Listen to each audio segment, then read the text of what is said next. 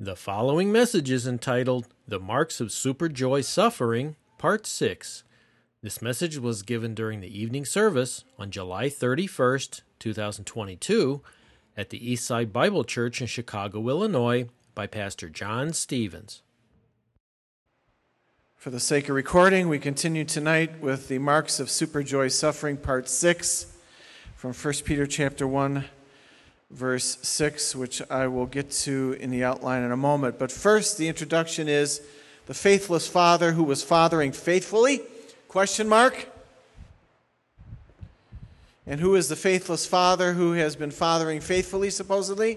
Why, Hollywood actor Clint Eastwood, who is 92 years old. He's fathered eight children from five different illicit relationships.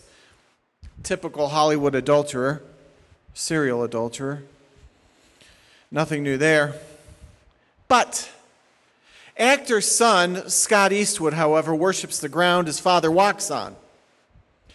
There's no doubt Clint Eastwood is Scott Eastwood's father because if you put a photograph of Clint Eastwood at age 36 next to a current photograph of Scott Eastwood, who's 36, they look like twins. In a 2016 GQ article, Scott Eastwood recalled how at age 16 he had left his 14 year old sister at a party and went home. When Daddy Clint found out about it, he punched Scott Eastwood in the nose and said, quote, You don't ever leave your sister at a party. Scott said his dad taught him how to hunt, how to fish, taught him that if you do wrong, you're going to be punished. Scott was humbled by this. He says his father was always there for him, taught him how to fish, shoot, as I said, drummed into him the virtues of integrity, honesty, hard work, and honor. He learned from Clint that your word was your bond. Excuse me, I just kind of choked on that last sentence there. Your word was your bond. Scott learned all this from a dad who is and was a serial adulterer. What a hypocrite Clint Eastwood is. Scott's mother was a stewardess. Clint committed adultery with. Clint Eastwood's philosophy for the last 50 years was and has been any female port in a storm. Yet son Scott continues to bow to his father's knowledge with great respect. Mind blowing. Mind blowing. Well, aren't we to unconditionally love our parents? Yes. But respect him for what he is not? As Paul Harvey would have said years ago, what's the rest of the story? Well, Clint, being such a great father, the, father, the faithless father who was fathering faithfully, supposedly, he did not grant legal fatherhood to his son Scott as an Eastwood at birth. On Scott's birth certificate, it says, Father declined. Nice, Clint. Real nice. You legally and formally divested yourself legally out as the father of Scott, and yet he worships his daddy. Clint was honorable, honest, faithful? Hardly. The man was a moral fiend and still is, who taught his son that his word was his bond, but it just didn't quite apply to his own marriage vows.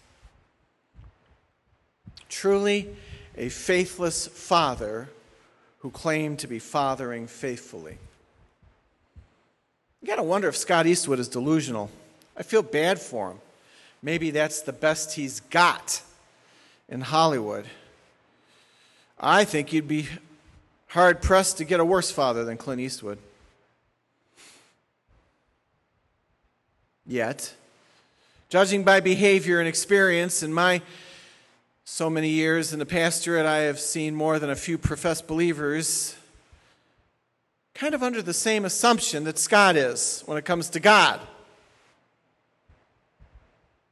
In fact, a lot like Scott Eastwood, adoring a faithless Heavenly Father, claiming he fathers his children faithfully.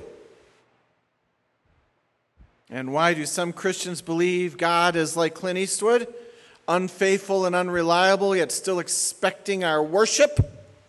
Because God lets bad stuff happen to his children and even expects us to joyfully accept it.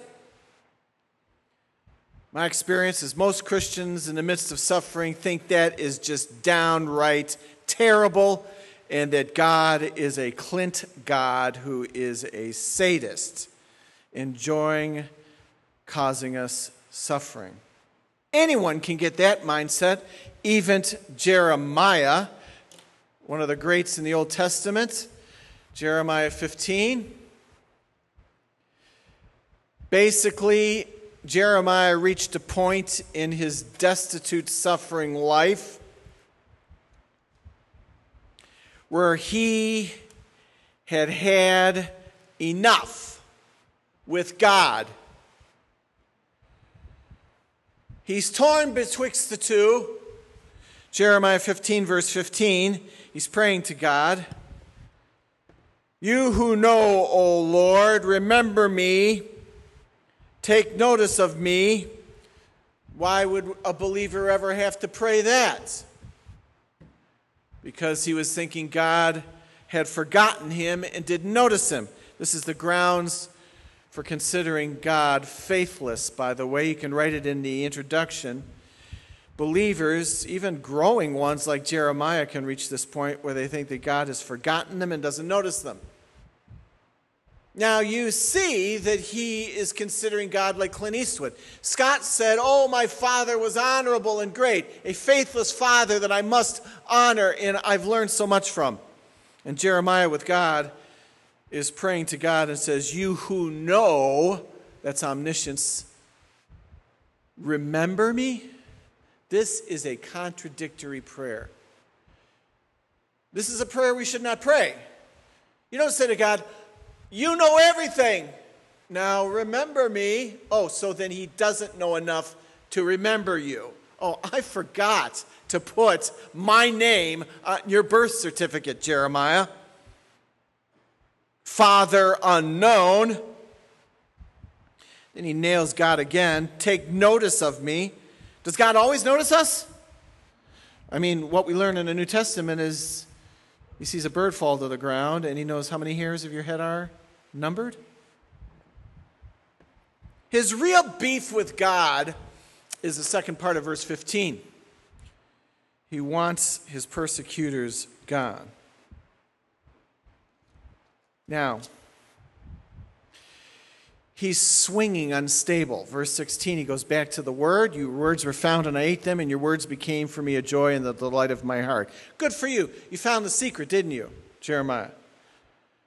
You found that God's word is faithful and reliable because a faithful God writes a faithful word. He should have just stayed in verse 16 because he starts to crash. How does he start to crash? He starts looking at the people that are attacking him. Verse 17 I did not sit in a circle of merrymakers, nor did I exult because of your hand upon me. I sat alone you can see how when you start whining about bad people in your life, what happens to your joy? Gone. Now look at verse 17. You filled me with anger. Oh, so God's to blame for his anger now, huh? I'm angry, and this is God's fault. Clint. This is so much like Scott Eastwood. It's scary. Oh, my father was a great father, verse 16, and his word was his bond, and he taught me honor and truth. Yes, I know he didn't put my name, his name on my birth certificate and disowned me.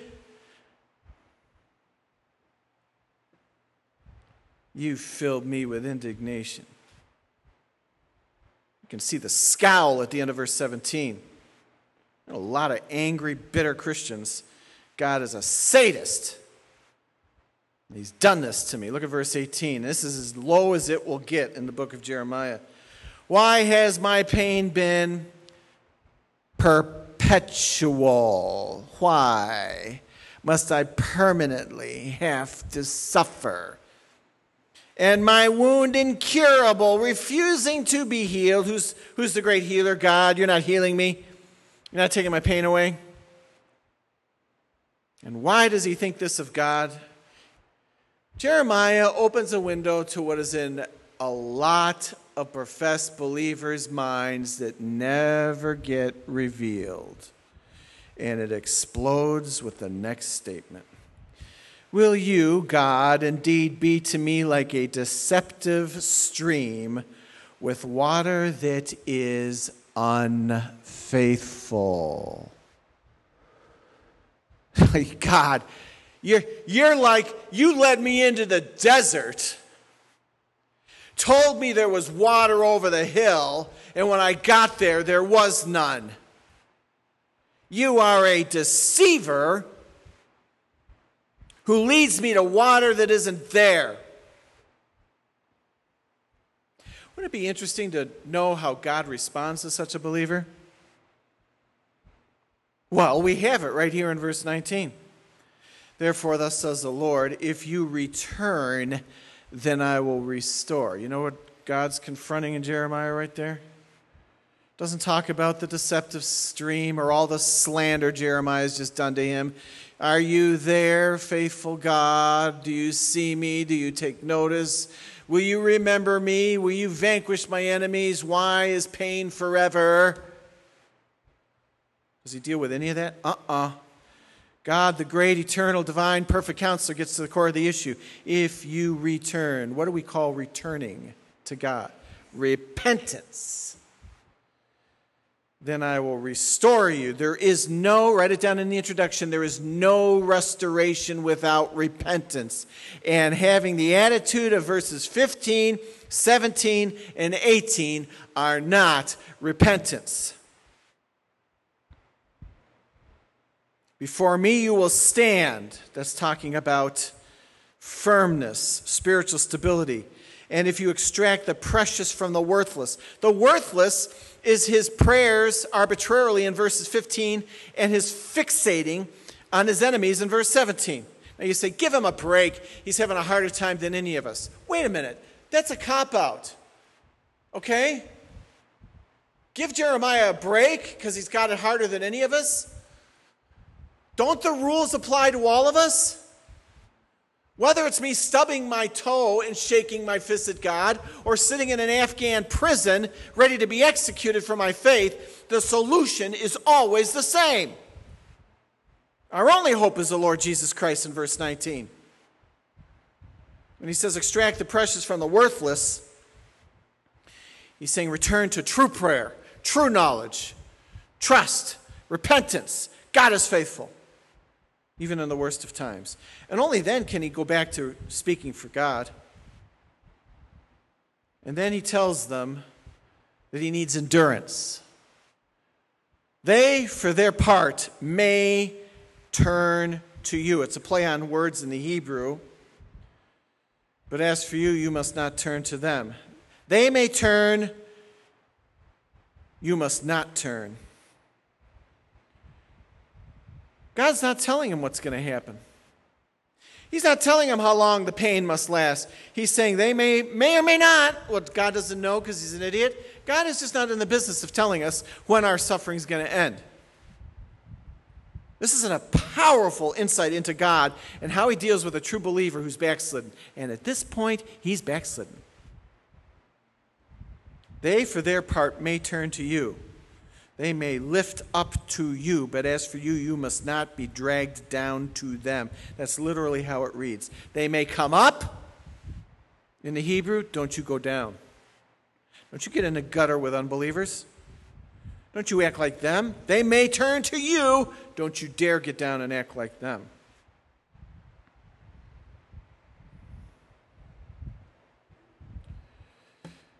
So everything was fine after that. I mean, basically, Jeremiah repented right, and uh, God sent him on a nice cruise vacation, gave him a break, took all his pain and trouble away. Uh, uh, no. no. Chapter 16 The word of the Lord also came to me, saying, You shall not take a wife for yourself for crying out loud. I can barely take the suffering of the merrymakers back in verse 17. Now you're telling me I'm going to be single the rest of my life.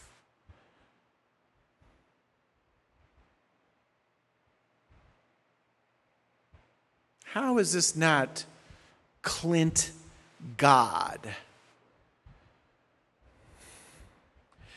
Because God has told his children from Genesis to Revelation, you are going to suffer. And he doesn't tell us why we're going through what we are. We're to accept it. Either we consider him faithful or he's a honorably talking Clint Eastwood maniac. Choose this day whom you'll serve. So we go to 1 Peter chapter 1 and nothing changes. In verse 6 of 1 Peter chapter 1, we are told, if necessary, you will be suffering for a little while. If necessary, no insight there, no time deadline mentioned. How sad that Scott Eastwood respects his dad as a moral monster. Yet believers cannot trust and respect their Savior, who never has asked of them anything that he himself, when on earth, was not willing to endure. Your Savior and mine isn't sitting on an ivory tower. He was human, tempted like us, suffered and died on our behalf. God is not like Clint Eastwood says one thing and means another. God is not like our own fathers who all fail us. Every human father fails. He is perfectly faithful, yet Jeremiah accused him of being faithless. It is better to reject the God of the Bible when privately thinking he's unfaithful than to pretend to believe in a faithful God that you think is faithless. Do you understand? That's Laodicean. God said to the Laodicean, I would better that you were hot, on fire for God, or cold, a total unbeliever, than mix the two together. It is obnoxious to God to hear his Christians singing of a faithful Lord, Great is thy faithfulness, while they scowl against Clint God in their hearts. He is our God who is worthy of respect and trust. The suffering does not remove his faithfulness, he simply controls it. I don't understand why we can't completely trust Jesus for our lives, even in the darkest hours when he died for us. What more does he have to do to convince us of his love and faithfulness? I dare say at 92 years old, Clint Eastwood isn't dying for his son, he was dying to get his own name off the birth certificate.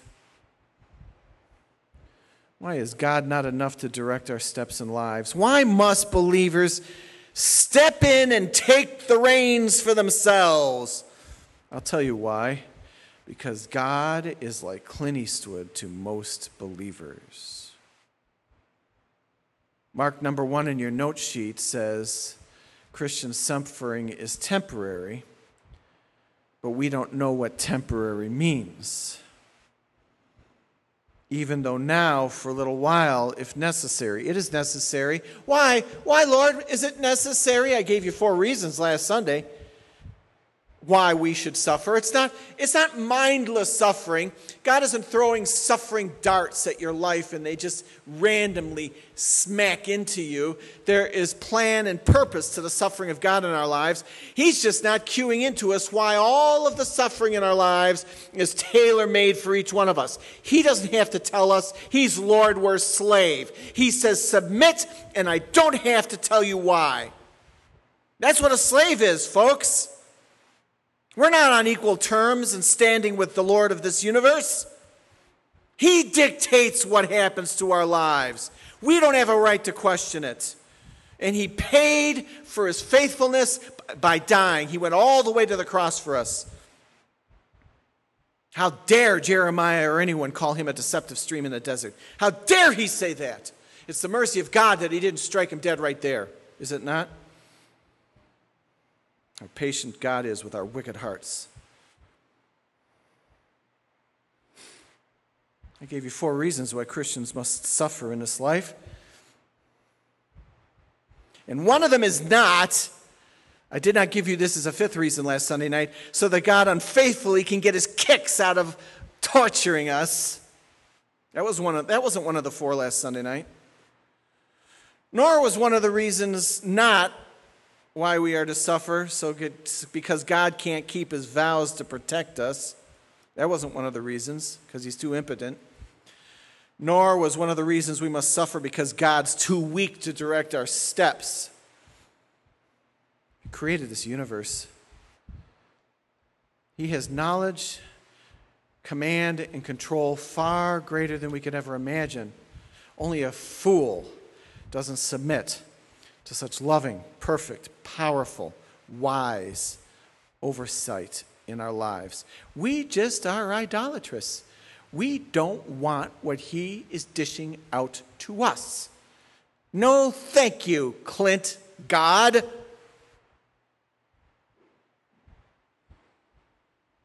And so, not only is Peter telling us right up front in verse 6, you have to greatly rejoice, mega rejoice, mega upliftment in your heart, even when suffering seemingly permanently. But when he says for a little while and doesn't tell us how long, we need endurance. That phrase for a little while in verse 6 has driven me to understand that we need endurance.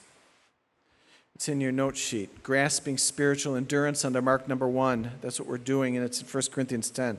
This is the defining passage if you want to understand Christian endurance. It's not the only passage, but you have to go. It is the only road you must absolutely go through to understand endurance. 1 Corinthians 10:13.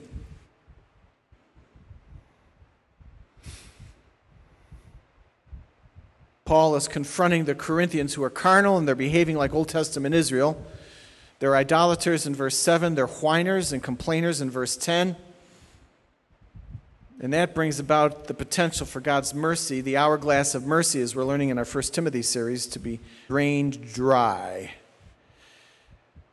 Many of them died and were destroyed in verse 10. Back in the Old Testament, this is a serious, serious issue. Our sin is serious. You know, that was the point I was trying to make this morning. I don't know if you were here and you missed it or not, but in uh, 2 Timothy 2, the reason we don't talk about sin and we get upset over sermons on sin is because we don't think it's that serious. And I want to go back there. Yeah, I do, actually. Because I want you to see something that I didn't actually mention this morning. 2 Timothy 2.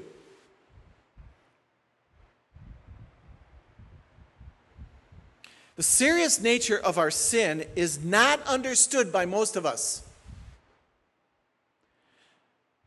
And the very point I was trying to make in the sermon this morning, I forgot to make.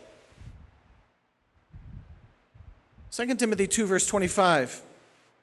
Paul is telling Timothy, pastor of the Ephesian church, that those who are in opposition in the church, he's talking to believers, wicked believers who were in opposition in the Ephesian church. They were attacking him. You can see it all the way back to 1 Timothy chapter 1, where the, they were being attack, attacking Timothy, and Timothy wanted to quit. So he says, with gentleness correcting those who are in opposition, so that God may grant them repentance. See, sounds a lot like Jeremiah 15, doesn't it? They may come up to you, they may return to you. Here, God may grant them repentance. He is not telling us what unbelievers are going to get saved that we pray for. He's not telling us whether backslidden family are going to get right with God. He is not telling us. It says, if perhaps God may. Exactly what God said to Jeremiah, who was dealing with unbelievers, and now Timothy's dealing with wicked believers. Now, here's the point I missed this morning that is very, very important. If they don't repent, in verse 25, they will end up snared by demonic forces in verse 26. How serious is unrepentant sin in a believer's life? We're going to have a membership meeting right now. Raise your hand if you would like Satan and demonic forces to ensnare you and trap you, directly assault you. Raise your hand. Well, nobody wants that. If we don't repent, we're going to get it. Notice if you don't repent, in verse 25, it leads to the knowledge of the truth. But if we do repent, we'll come to our senses and escape from the snare of the devil. Snare is an animal trap. He can trap us when we give ourselves over to unrepentant sin. There are consequences having been held captive by him to do his will. Look at that. A professed believer can be held captive by Satan and start doing his will. There are Christians that are in Satan's camp, they're under demonic influence, and they don't even know it. Why? Sin's not that bad. Why do we have to be so negative? Hmm. So go back to 1 Corinthians 10. How bad sin? How bad is sin in a believer's life? We'll look at again verse 10 of 1 Corinthians 10. How bad is it? We're not doing all those terrible things they did back in Israel's day, you know, all the uh, idolatry and dancing and the sexuality going on there back in Moses' day. I'm not doing any of that, you know. I'm not like that. Well, look at verse 10. Do we grumble? Verse 10 and were destroyed. How serious is our sin? Let's not talk about it. Let's hide it. Let's maintain in the fellowship of believers an exterior that lifts up to God, Great is your faithfulness, because our goal is simply, predominantly, to fool other Christians while in our hearts we rip Clint God to pieces. And we take the reins of our own life. One of the most frightening things I can ever imagine as a professed believer is for God to give us over to Satan. You say, I, don't think God does that. Well, maybe you should read 1 Corinthians 5 again sometime where the church disciplined believer by God because the Corinthians were so arrogant and weren't willing to confront a guy who's committing incest as a believer in the Corinthian church. Oh, who would he be? Who are we to be? Let bygones be bygones. So he's committing incest. Who are we to say? Paul went ballistic over that. What did he say? Paul said in 1 Corinthians 5, I'm giving this man over to Satan for the destruction of the flesh. That's what rebellion is.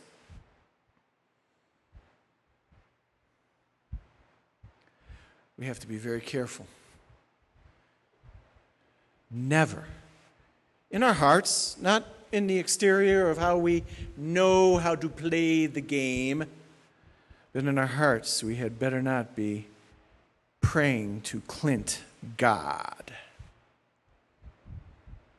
So in verse 13, after telling them that they're falling, basically, in verse 12, he gives them the solution. No trial, not temptation. We've already seen that. Peirasmos, in this context, is a test. Has overtaken you, but such is common to man. It's common. Anthropinos. Even unsaved individuals are tried. Who are we to testify we have no capability in Jesus Christ to endure trials and that we're no better than the unbelievers.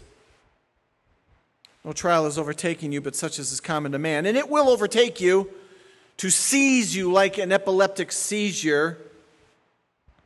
I was in the middle of a, playing a, uh, a sport in high school, and uh, it was a kind of a combination sport that was popular back in way back in ancient history in the 1970s there was a combination of soccer and basketball, and I was pretty good at it. I was a goalie, and I remember playing this, and one of my teammates reared up in the middle of sprinting towards the ball, statued up like this, and he fell over and was seizing. And thank God for a smart gym teacher, Mr. Wozniak I didn't like him because he made me go back into swim class because I couldn't swim. But I went into counseling for that, so don't worry. But, anyways, Wozniak goes running over to him and he's fishing in his pocket desperately, gets a pen out and crams it behind his tongue so he doesn't swallow it and choke to death on his own tongue. That's a seizure. And that's that word right there, overtaken in verse 13. I mean, God's going to allow something on any given day to slam us? Yes. You know what this is like. Things were going fine till you got the phone call. Or whatever. Slammed. Number four in your note sheet. What Jeremiah failed to realize, what the Corinthians forgot, and what Peter is trying to tell us in 1 Peter 1 6 is God is faithful, loyal. He does notice, He does see, He does control. If the suffering's there, He's got a better idea than you and I why it should be there. Under number four, write it down. This really is the foundation of this whole discussion on joy when suffering. This really is the foundation. This is the root issue as I finished off the sermon last Sunday night on this. And for a second sermon, I'm getting to this as well. This really is the foundation of this whole discussion on joy when suffering and enduring when suffering. You can't have joy, you can't have endurance if you think God is faithless. He stuck you at a bus stop and he walked away, and now you're getting mugged. What blasphemy. Faithful means loyal, loyal in the Greek. He is, state of being. And it's intensive. Paul wants these wicked Corinthians to realize that this is very powerful. Faithful now is God. How long are you supposed to put up with a trial? But now,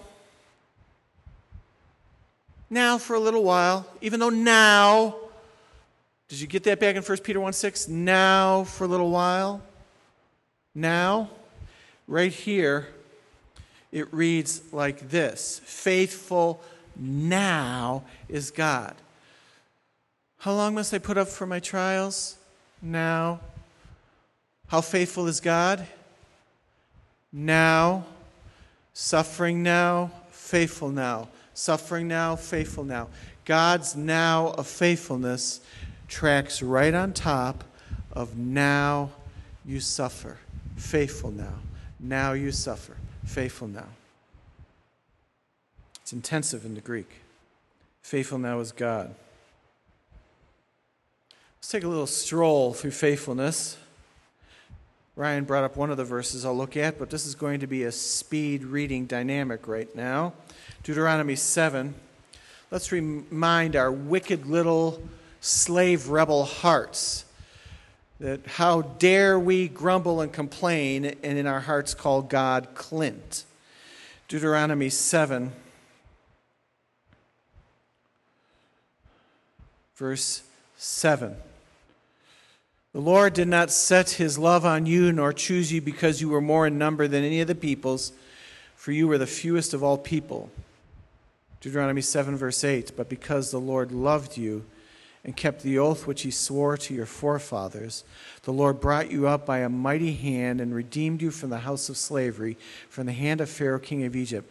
Verse 9. Now, therefore, that the Lord your God Know, therefore, that the Lord your God, He is God, the what? If He saved you and I out of the slime pit of hell, why would we ever think He's abandoning us in suffering?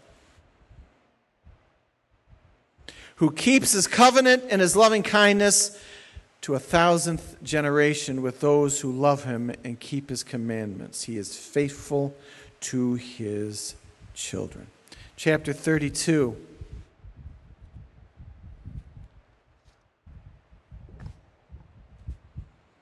Deuteronomy 32, verse 3. The Song of Moses, he sings this For I proclaim the name of the Lord, ascribe greatness to our God, the rock. Randy talked about that this morning. He is our foundation, stable foundation. His work is perfect, for all his ways are just a God of faithfulness without injustice. So, when in the midst of your unique suffering, you scowl and say, This isn't fair, that means God is unjust. And if He's unjust, He's faithless.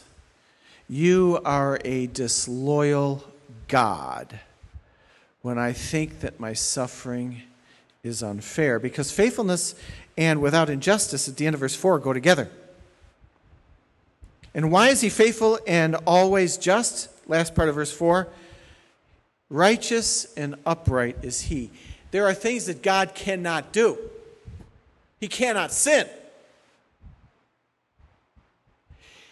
He's infinite in his perfection, but he cannot be unfaithful to you. That is impossible because he is perfectly righteous and upright. To be unfaithful, God would have to sin. Do you want to attribute sin to God? Psalm 89. I call this psalm the faithful psalm. You want to really study the reliability of God in your life? Park a few weeks on Psalm 89. Oh my goodness, what a psalm this is. Verse 1 I will sing of the loving kindness of the Lord forever. To all generations I will make known your faithfulness with my mouth. For I have said, loving kindness will be built up forever. In the heavens, you will establish your faithfulness. He links love with faithfulness.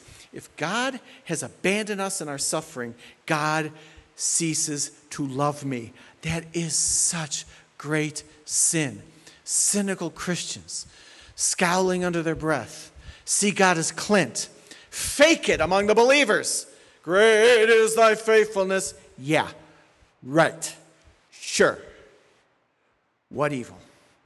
Verse 5 The heavens will praise your wonders, O Lord, your faithfulness also in the assembly of the holy ones. For who in the skies is comparable to you, Lord?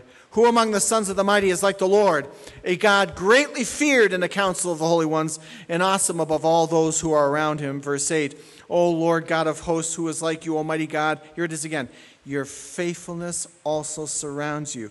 When did his faithfulness end? Just because there's pain in your life and mine. Where did we get off blaspheming God like that? So we're not going to read the Bible anymore and we're not going to pray? Because God, you did me wrong. No. He did not do us wrong because verse 9 says he still rules. You rule the swelling of the sea when waves rise, you still them. You yourself crushed Rahab like one who was slain. you scattered your enemies with your mighty arm. Suffering doesn't mean that God is deceptive, that God doesn't know what he's doing, that he's forgotten and that he's walked away. It means he wants that in our lives. 1 Corinthians 1 that Ryan mentioned at the end of the sermon last Sunday night. So let's see what he was talking about. 1 Corinthians chapter 1, verse 9.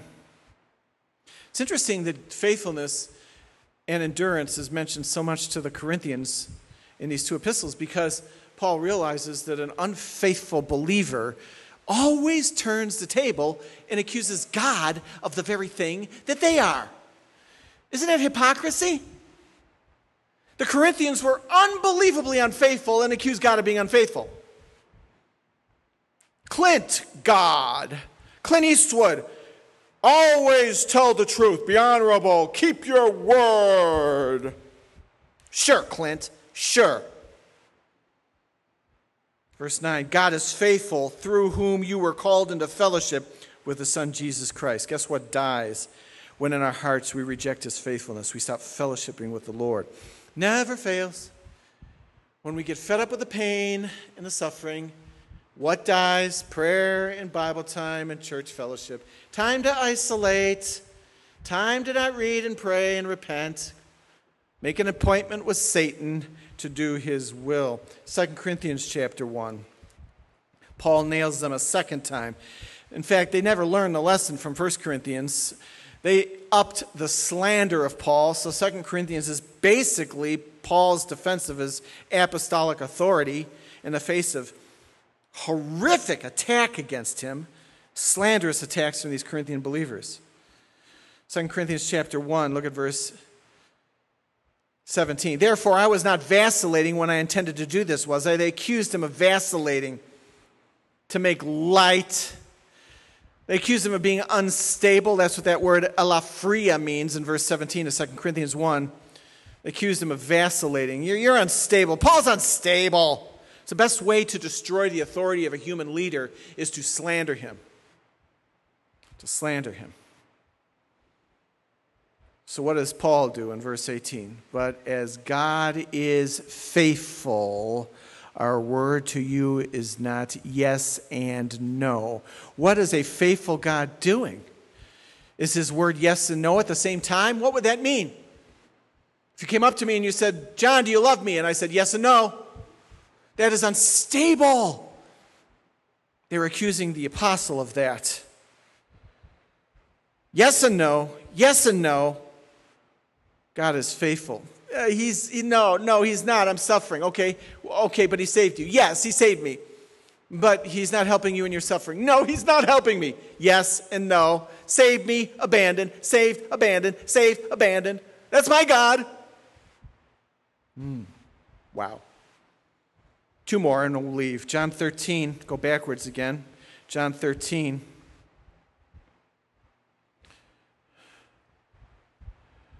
John 13, verse 1. Now, before the feast of the Passover, Jesus, knowing that his hour had come that he would depart out of this world to the Father, having loved his own who were in the world, he loved them to the end. Right underneath that in your Bible, that is faithfulness. Do you love Jesus to the end? Do you always love Jesus or do you whine and cry about your life?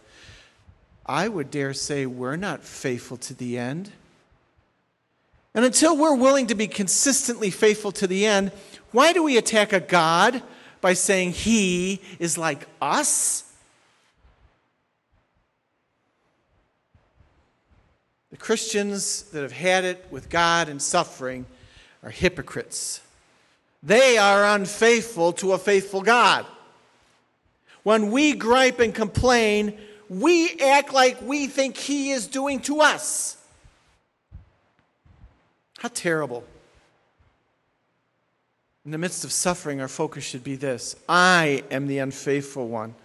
I am the one that doesn't trust you. I'm the one that slanders you. You are always faithful to me, even if you slay me. Yet I will trust in you. Job chapter 2. In conclusion, Job chapter 2. Look what Job said to his wicked wife, who basically had the idea that since you're suffering, you should curse God and die. Look at Job 2, verse 10. He said to her, You speak as one of the foolish women speaks.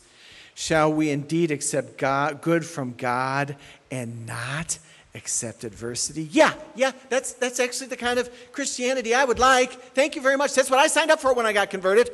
I want good from you, but not adversity. That's why Job said, Even if he murders me, I will trust in him.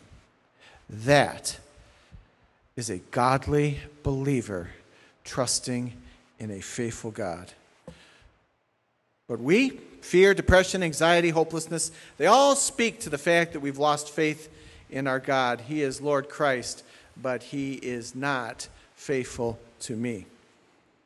Next Sunday night, we will see the, out, the outbreak, the conclusion to God is faithful in 1 Corinthians 10. Paul slams it home. If God is faithful to you in the midst of your suffering and trials, then you need to understand something that is an axiom and a law, and we'll look at it next Sunday night. If God is faithful, He will never, ever allow you to be tried beyond what you're able. Which means if I am unable to handle a trial, whose fault is it? God's or mine? Ours. We are like Job's wife. curse God and die.